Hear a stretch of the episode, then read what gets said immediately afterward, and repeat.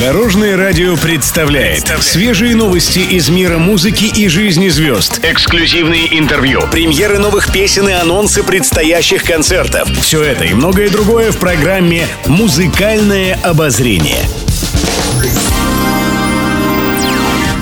Всем доброго дня! В студии Анастасии Васильева это программа «Музыкальное обозрение» на Дорожном радио. Музыкальные новости. Сегодня мы отмечаем 60-летнюю годовщину первого полета человека в космос. 12 апреля 1961 года советский космонавт Юрий Гагарин совершил исторический полет вокруг Земли на корабле «Восток». Он длился ровно 108 минут. «Поехали!» перед стартом стала крылатой фразой для всех летчиков-космонавтов.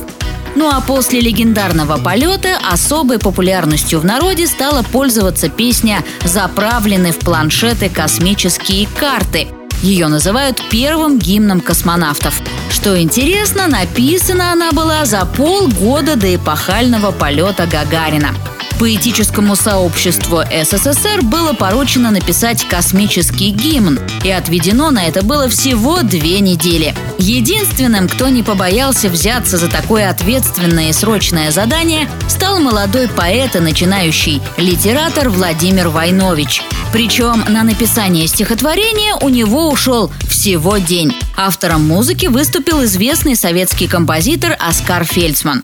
Исполнить будущий шлягер доверили 35-летнему актеру МХАТа Владимиру Трошину. Благодаря своему природному обаянию и удивительным вокальным данным он подавал песню так, что представить ее в репертуаре другого певца было уже невозможно. Кстати, изначально гимн космонавтов должен был исполнить Марк Бернес, но связаться с ним в этот день не сумели, поэтому первым исполнителем легендарного шлягера стал именно Владимир Трошин.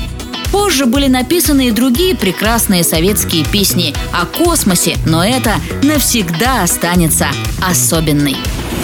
Пишет пресса.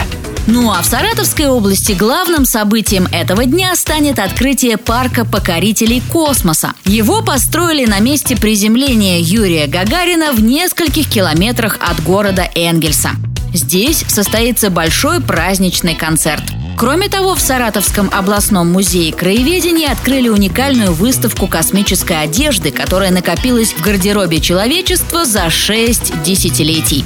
Тут и первые снаряжения советских космонавтов с орбитой из 60-х годов, и суперсовременные скафандры серий «Сокол» и «Орлан» новейших разработок Роскосмоса. Ну а в культурной столице России в Санкт-Петербурге 60-летие первого полета в космос отметили премьерой необычной музыкальной программы «Космос в музыке», в нее вошли самые разные произведения в исполнении симфонического оркестра, осмысляющие неисчерпаемую тему покорения Вселенной. Например, сюиты из саундтрека к российскому фильму «Время первых» и знаменитая инструментальная композиция группы Pink Floyd «Темная сторона Луны», которая, по мнению организаторов концерта, объединяет старшее поколение, еще мало знавшее о космосе, и современную молодежь, которая сейчас наблюдает за первыми серьезными шагами человечества в освоении Марса и невероятным прогрессом в ракетно-космической отрасли. Дорожное радио поздравляет всех причастных с праздником, с Днем космонавтики.